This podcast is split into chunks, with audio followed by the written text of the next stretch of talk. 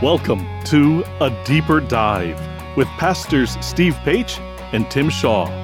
Our podcast is a conversational journey through the deeper meaning, implications, and applications of God's Word for today's world. Now, it's time to take a deeper dive. Welcome, everyone. My name is Steve Page.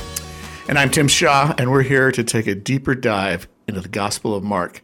This is our very first podcast, and we are so glad that you've joined us in this important journey through this fast paced, deeply challenging, and tremendously inspiring gospel.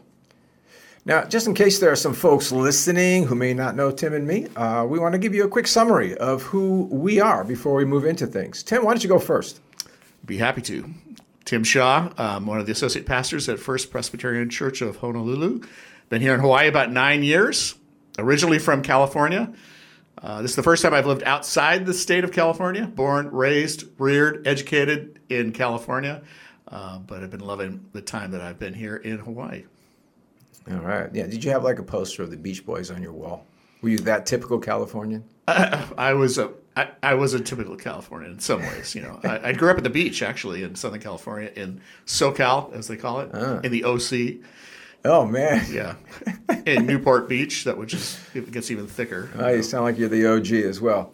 All right. Well, let me um, also give a little background to who I am. I grew up in Jersey and uh, in the Eastern Orthodox faith, and I, I was one of those Creaster Christians, and then I just became a Christmas Christian. Creaster Christian, just in case nobody knows what I'm referring to there, it's, it's that kind of Christian that goes to church twice a year, Christmas and Easter. That was me until it just got reduced to Christmas.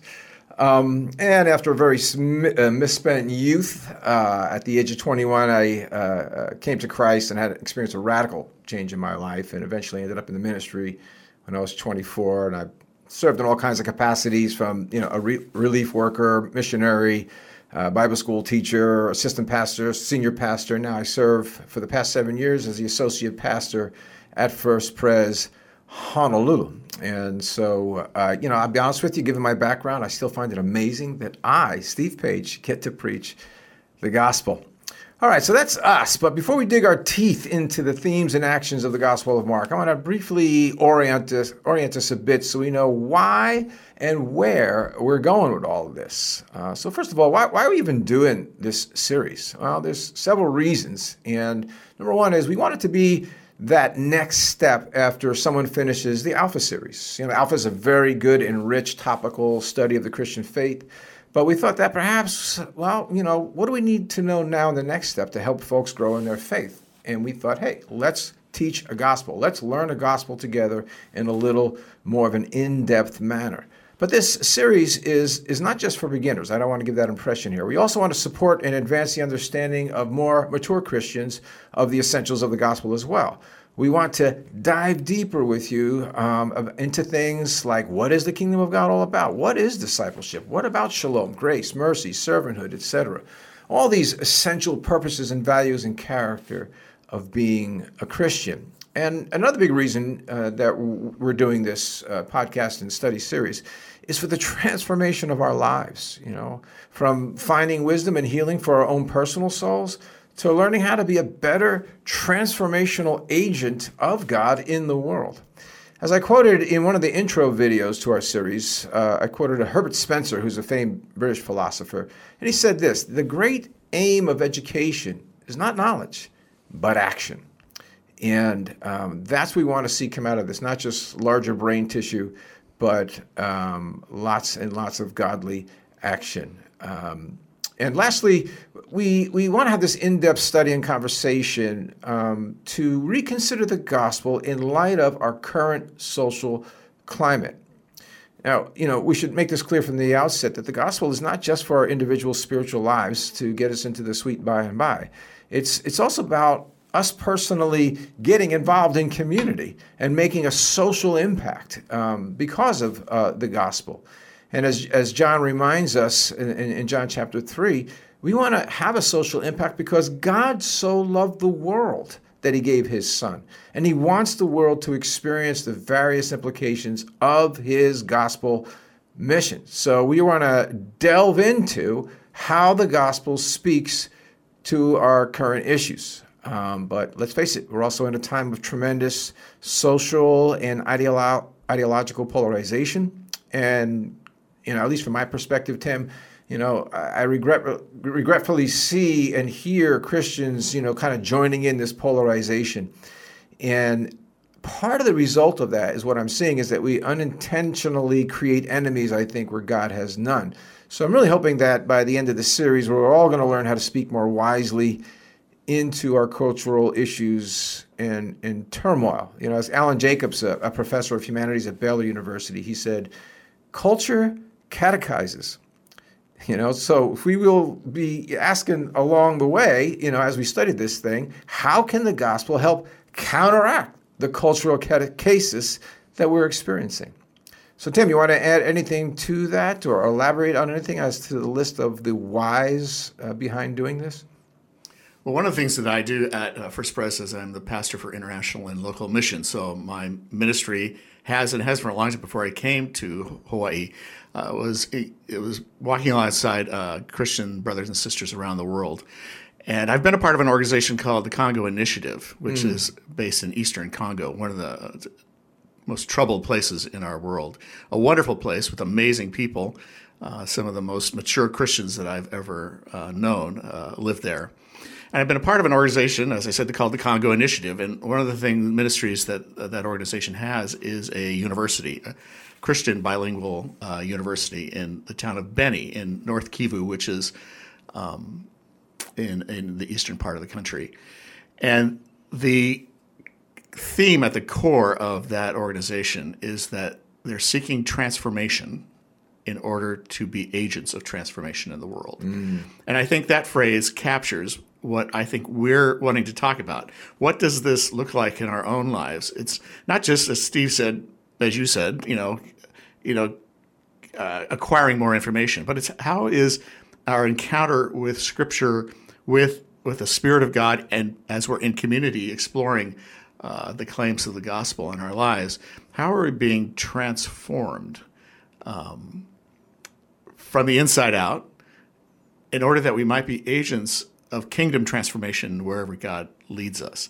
So, uh, the, being a follower of Jesus, being an apprentice to Jesus, uh, being a, a, student of the scriptures is so much more than just the acquisition of information, mm, mm. Um, but it's the transformation of our souls. And uh, how are we caring for our souls so that we might be people who can care for the souls of others, the souls of our communities, the souls of our nation. Um, mm.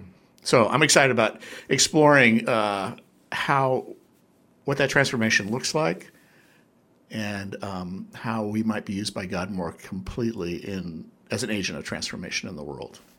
You know, just last night I was with a group of men, in a men's group, and we were talking about spiritual formation, and we were talking about how you know uh, all of us are being spiritually formed one way or the other because of cultural catechesis. You know, um, now we might be experiencing deformation or we're going to experience transformation, but formation of some sort is happening, and so hopefully through this series, uh, there's a lot more transformation.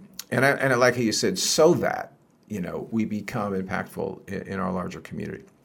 Well, let me um, before we sink our teeth into the things uh, with Mark. Let me just just a couple of things real quick about setting up some expectations here. We're going to expand on the themes that we brought up in the videos. We're not necessarily going to rehash all of them, uh, but we're going to expand on them. We're going to use what we covered in the videos as springboards towards deeper discussions on the things we didn't cover in the videos uh, because there's so many there's so many things that we'll never get at you know in just 10 weeks so uh, we want to use these use these podcasts for that um, now, we also want to say one more thing that we, um, if possible, you know, we want you to write us any questions that you may be having along the way or your group is having along the way.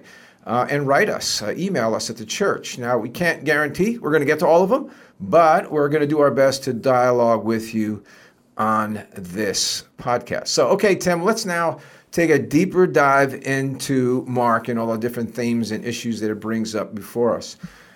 Um, in the first video, I touched on several big, humongous central themes of the gospel. I spent so much time on just the first verse, and I'm sure uh, there was more uh, cranial constipation going on in there with all the stuff I threw at people.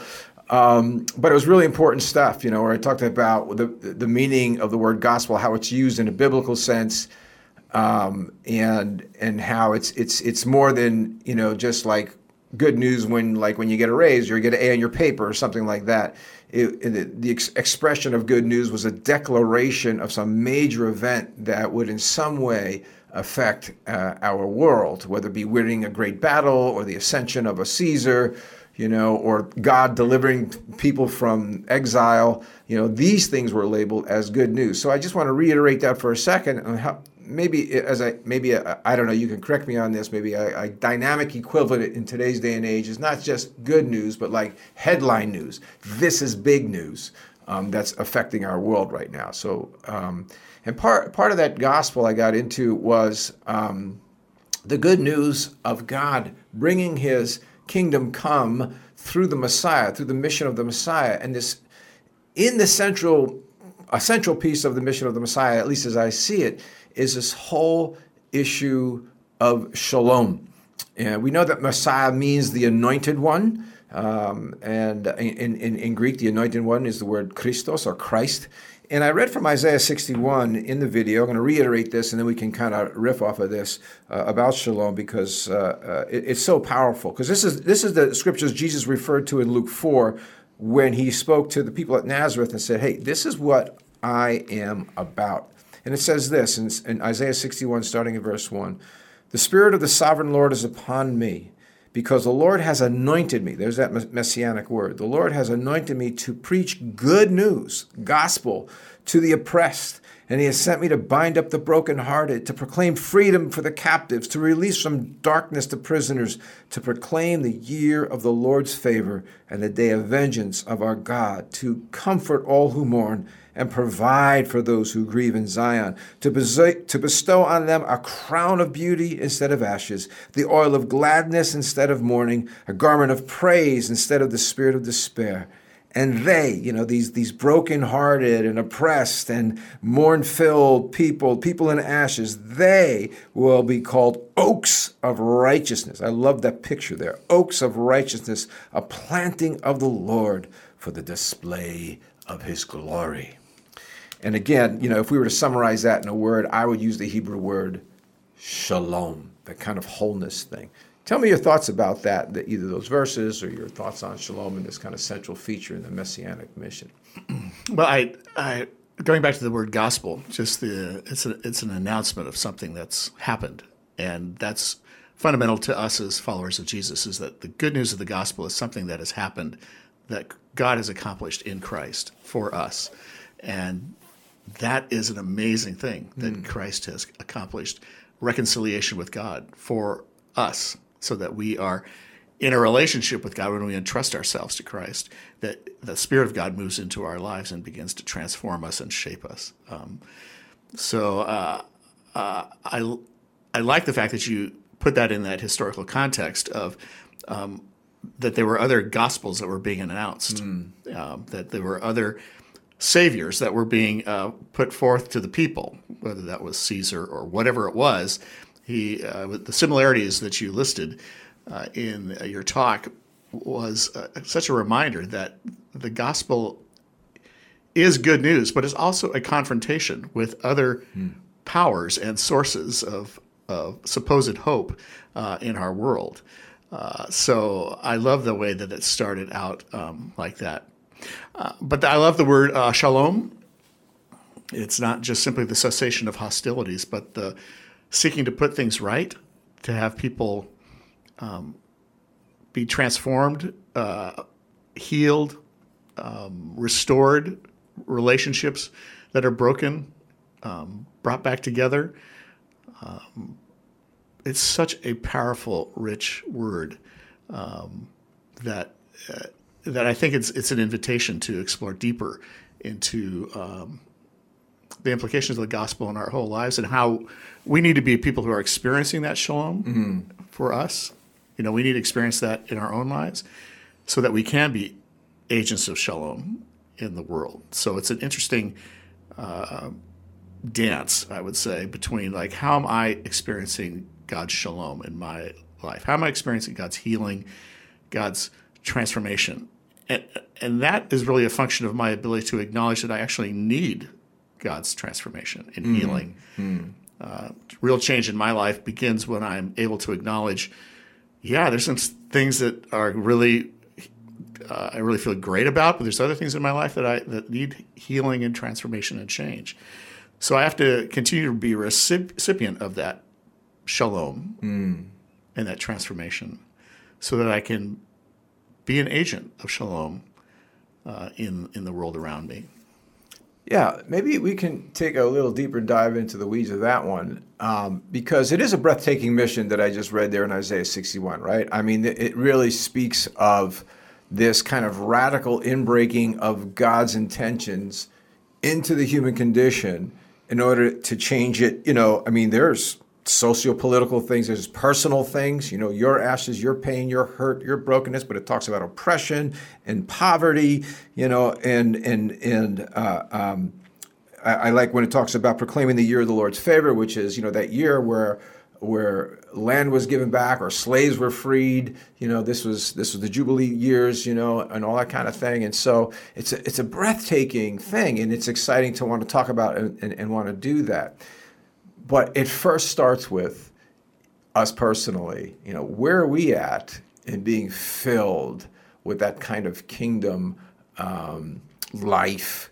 and and value and character and power and purpose, you know, and peace. You know, a, lot of people know the word shalom is peace, you know, but it's also wholeness and it's also human flourishing, it's completeness.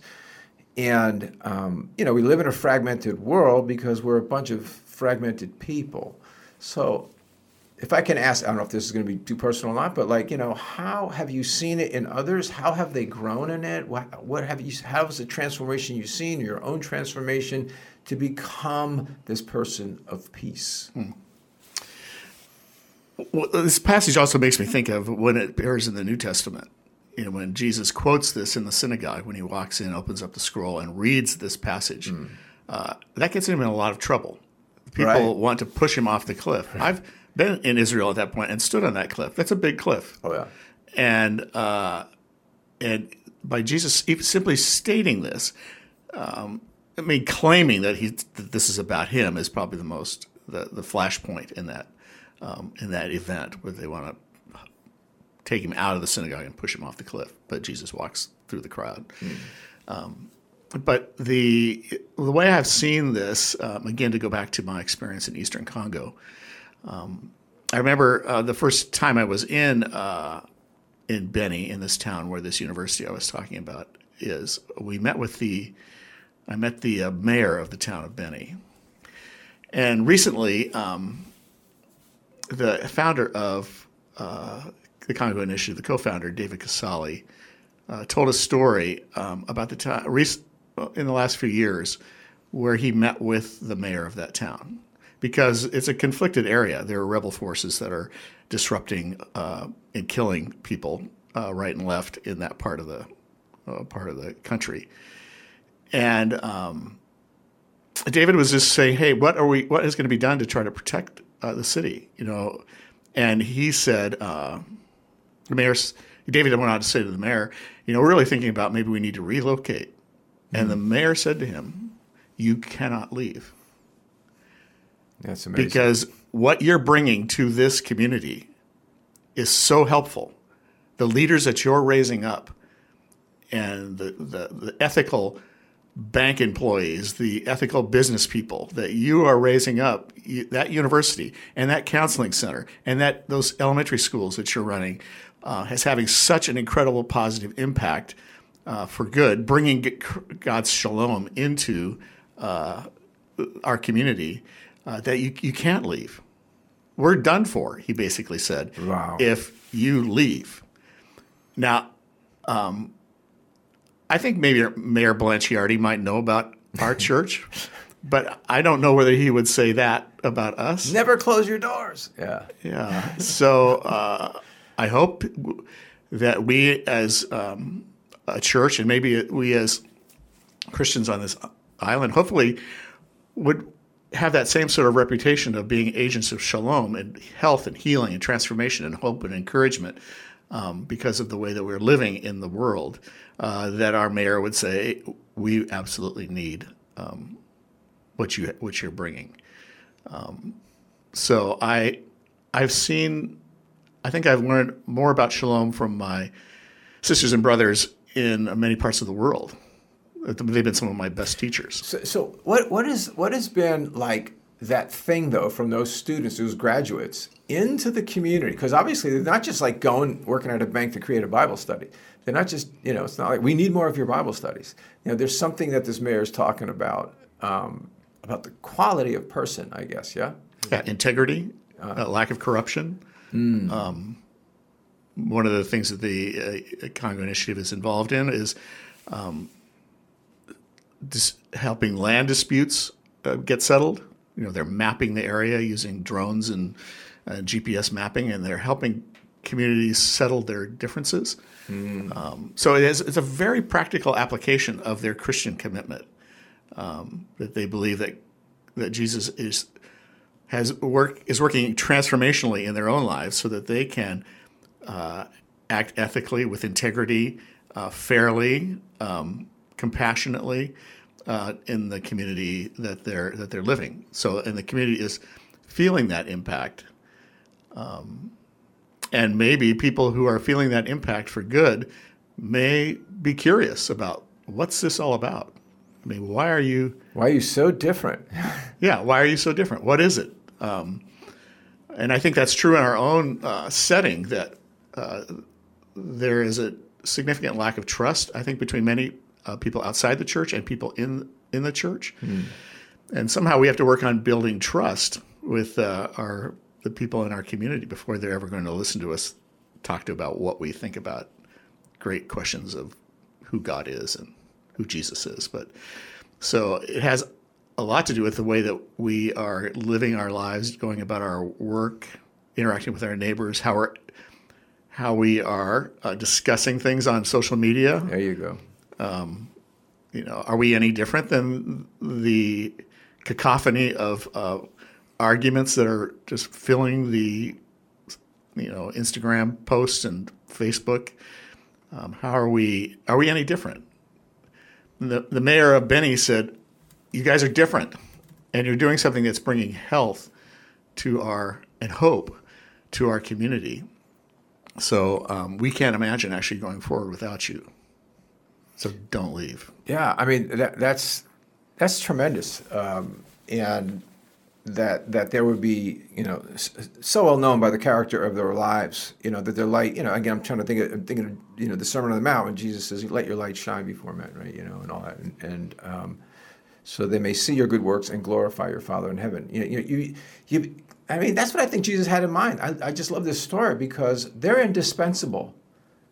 Isn't it great for like for Christians to be someplace that the, those who are around them feel like they're indispensable to the cohesiveness of their culture, of their town, of their city, you know, of their businesses or, or whatever. They're, they're, that's it's a powerful, um, powerful thing. You know, these guys walk as as uh, um, peacemakers in, in, a lot of different ways. You know, a couple of years ago, I did two sermons on um, being people of peace in the age of rage. Um, and, you know, we think we live in an age of rage. I mean, those guys in the Congo, uh, people aren't just angry; they're shooting, killing, pillaging. You know, um, yet they still maintain this shalomic manner mindset. How do they not lose it? I mean, how do they not just like get angry back? Have they ever talked to you about that and just, you know, meet rage with rage?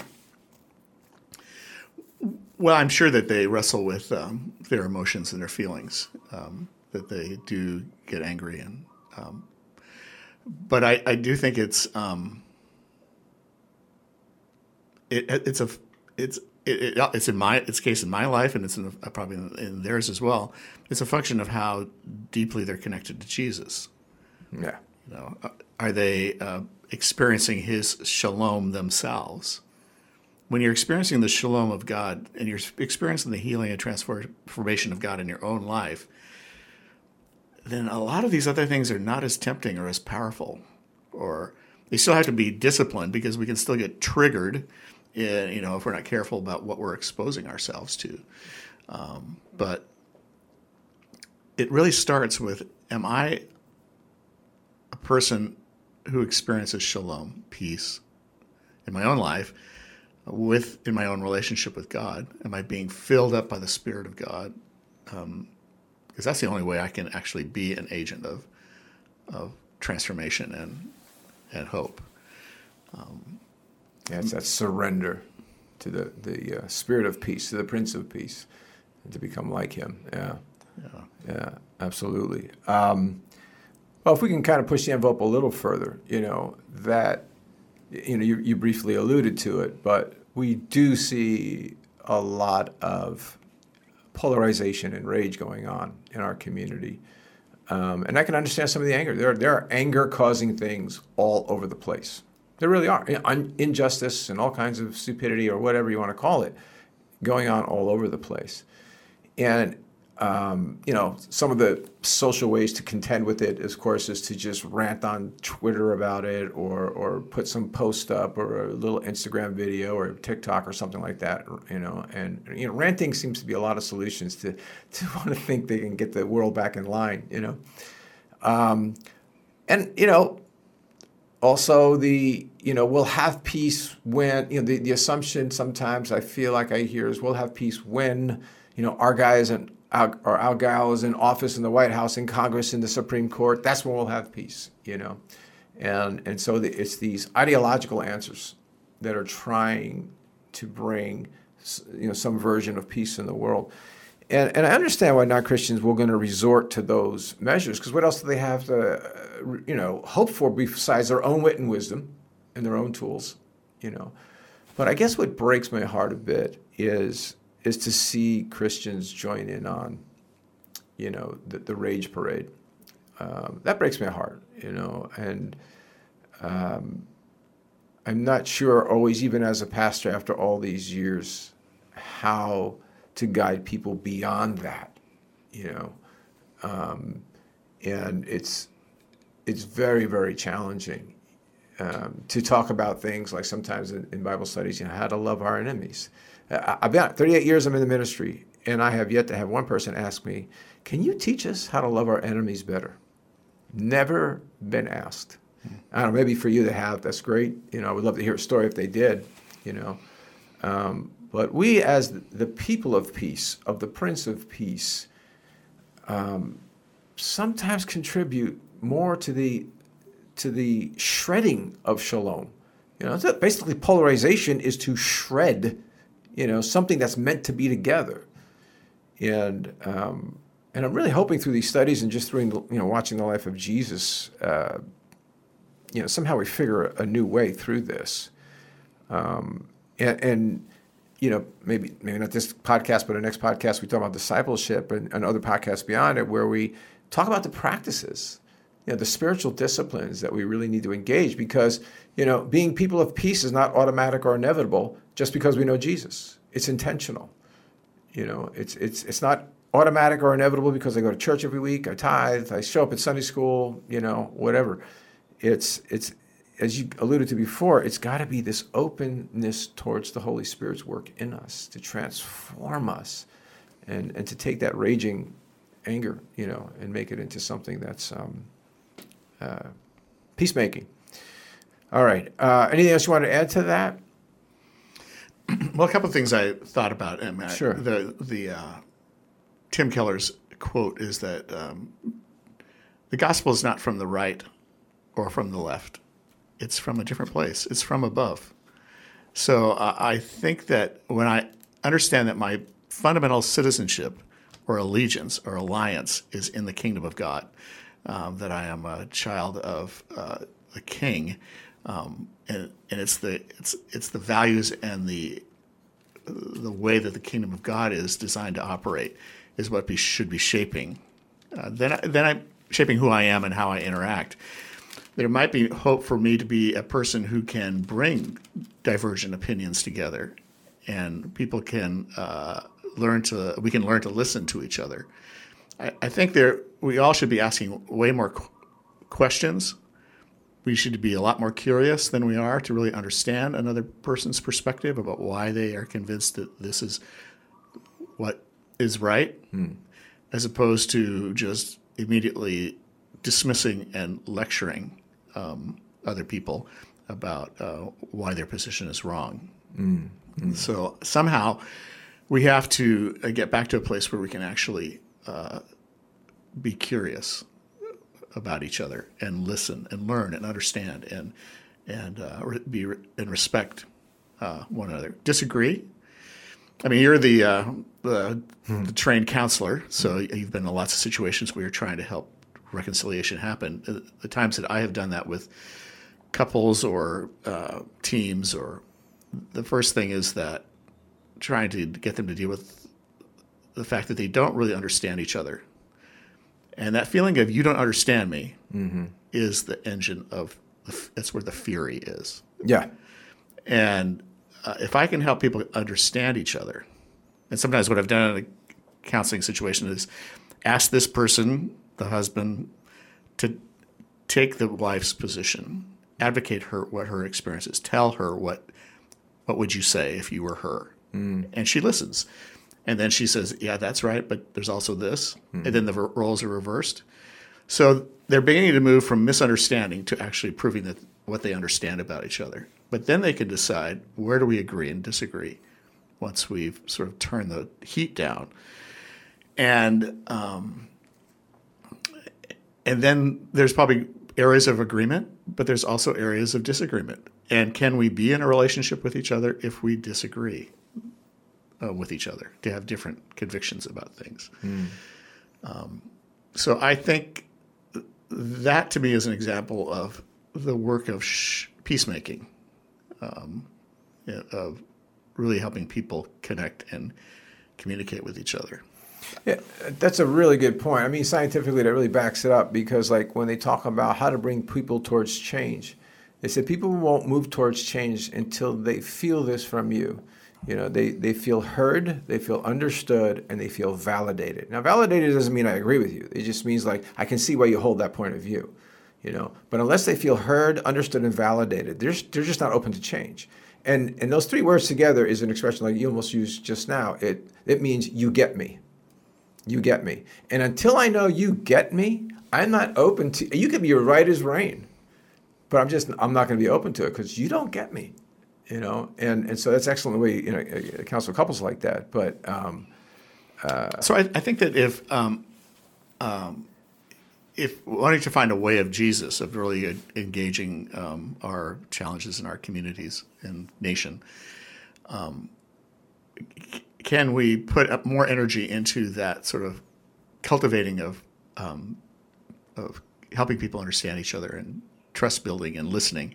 I mean, you've talked a lot about um, that listening. The role of listening is so important in really experiencing love, right? Um, why why do you think is listening is so important?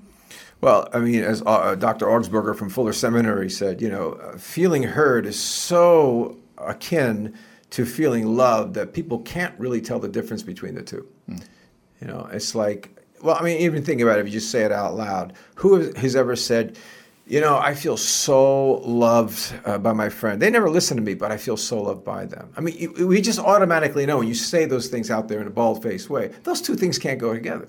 It's impossible. There's something about the human condition that needs to be heard. We're meant to be heard.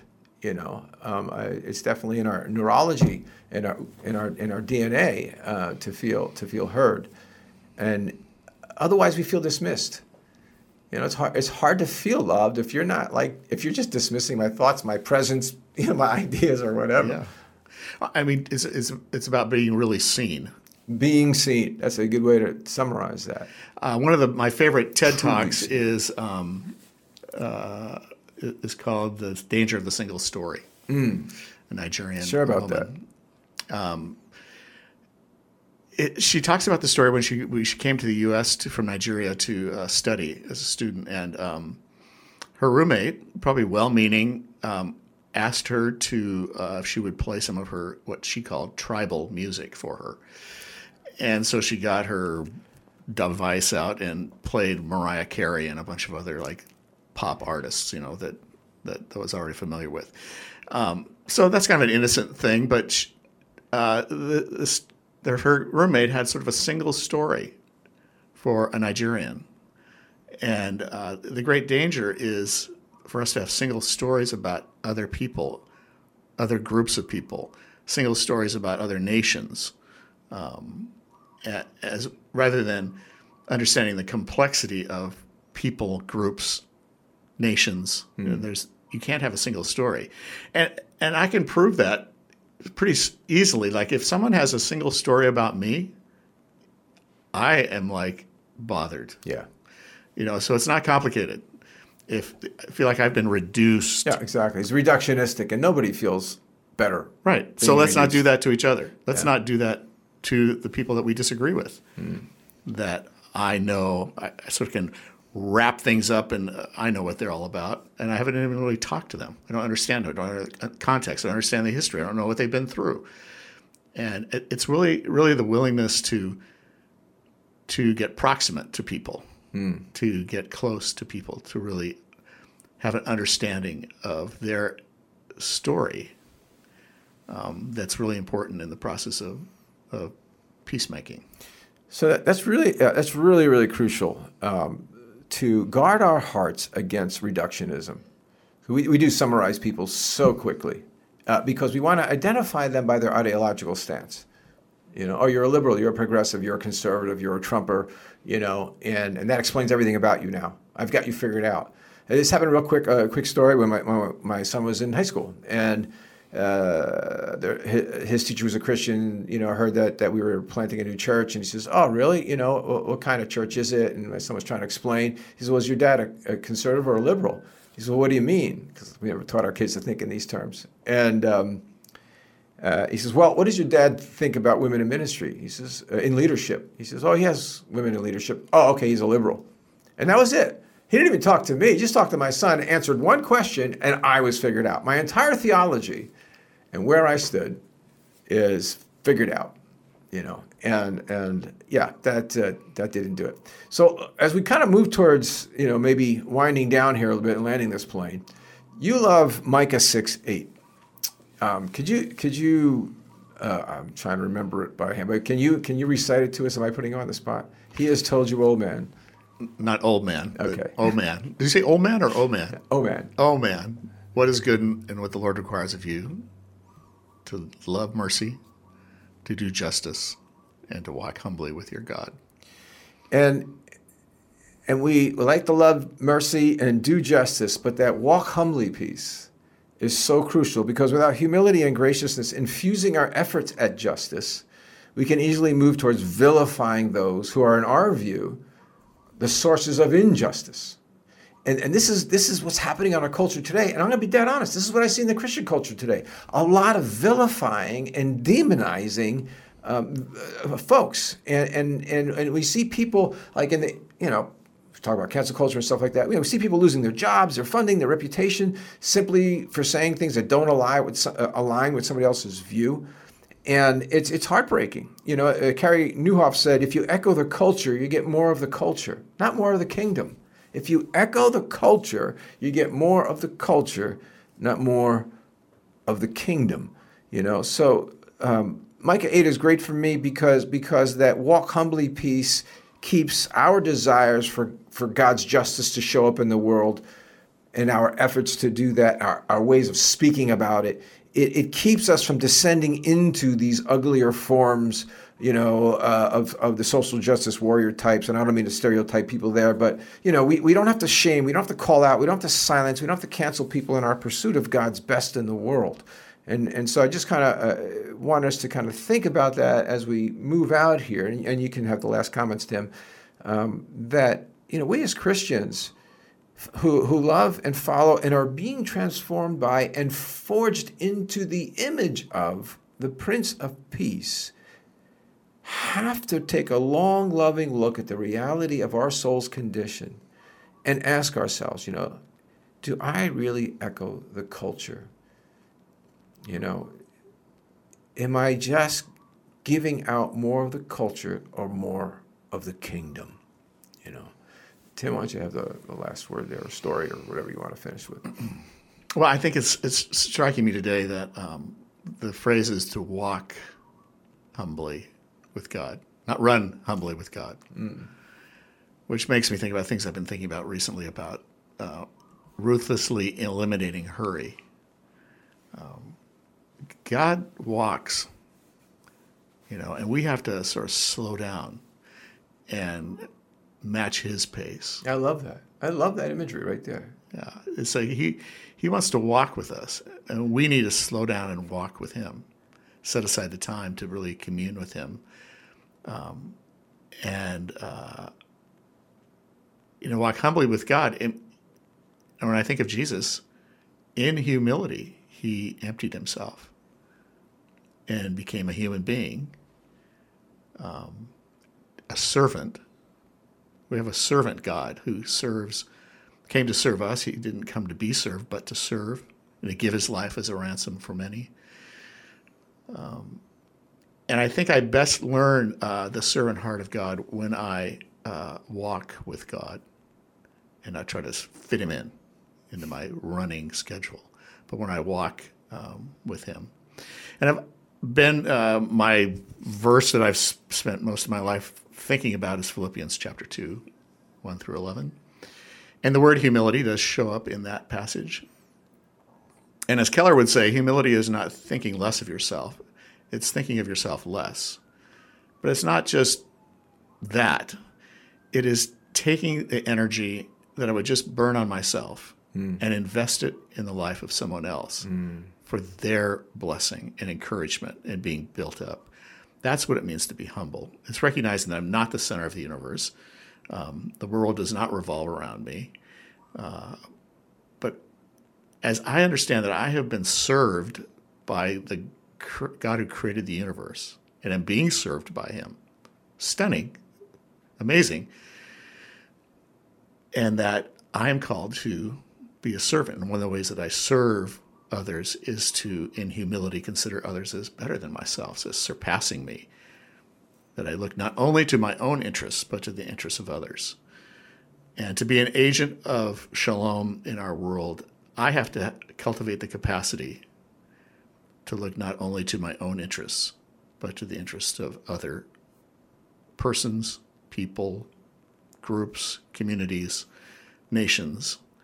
Um, and political tribes. And political tribes, right. Yeah. Yeah. Absolutely. Our communities need to learn, I think, to talk to each other mm. again. Mm.